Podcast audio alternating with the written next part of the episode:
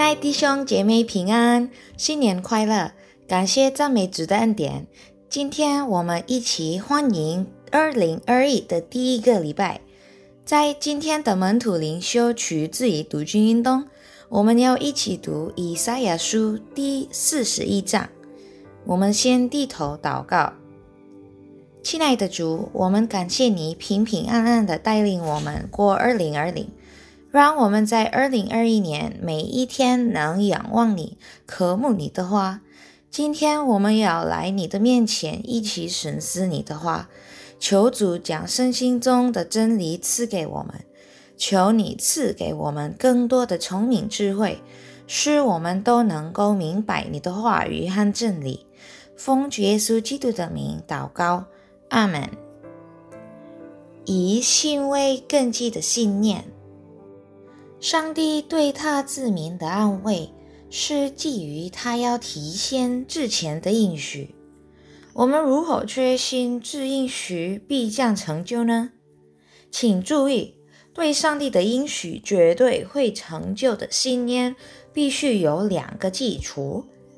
首先，我们必须相信上帝是全能的，上帝无所不能。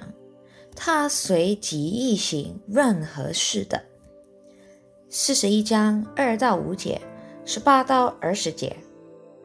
除全能的上帝以外，没有任何人能满足这第一个基本条件，因为只有上帝才是全能的，没有任何人是全能的。科学或知识也有无法突破的界限。科学可以是个工具，被运用来了解当前的状况，但是科学只能给过去和未来做出含糊不清的推理罢了。科学始终还是基于有待证实的假设或基本假设。科学还在不断发展。因此，他还没找到绝对性真理。曾经被认为正确的东西，现在可能被推翻，变成是错误的。当下被认为是正确的东西，以后可能会被认为是错误的。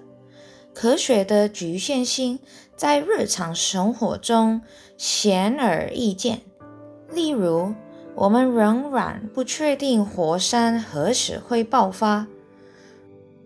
如今所面对的2019新冠状病毒病疫情，科学也无法确定何时可以治住它。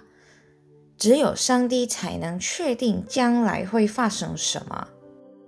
其次，我们必须相信上帝是独一无二的。而且，上帝有超越一切的能力，是与世上所有被称为神的神明完全不同的。四十一章二十二到二十四节，在这个世界上，没有任何人或任何被认为是有能力的，和被认为配接受敬拜的，可以拦得住上帝成就他的计划。因此，我们无法想象或预估上帝大部分允许的实际体现。我们读了圣经中以色列民的历史，应该不仅仅增加我们的知识，但也应该能塑造我们对上帝的认识。以色列历史中有关上帝的作为，总是充满了超理性的事情。在我们有限的思维里，总是有始料未及的事情。我们需要凭信心去相信上帝的无所不能和超越属性。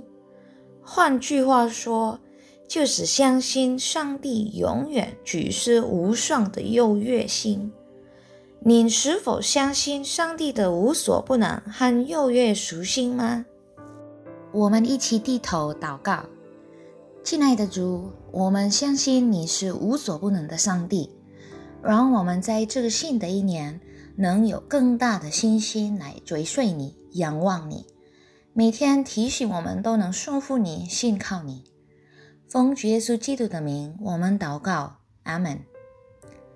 弟兄姐妹，我们一起努力，每天能够越来越像耶稣。祝你们身体健康，每天快快乐乐的。再见。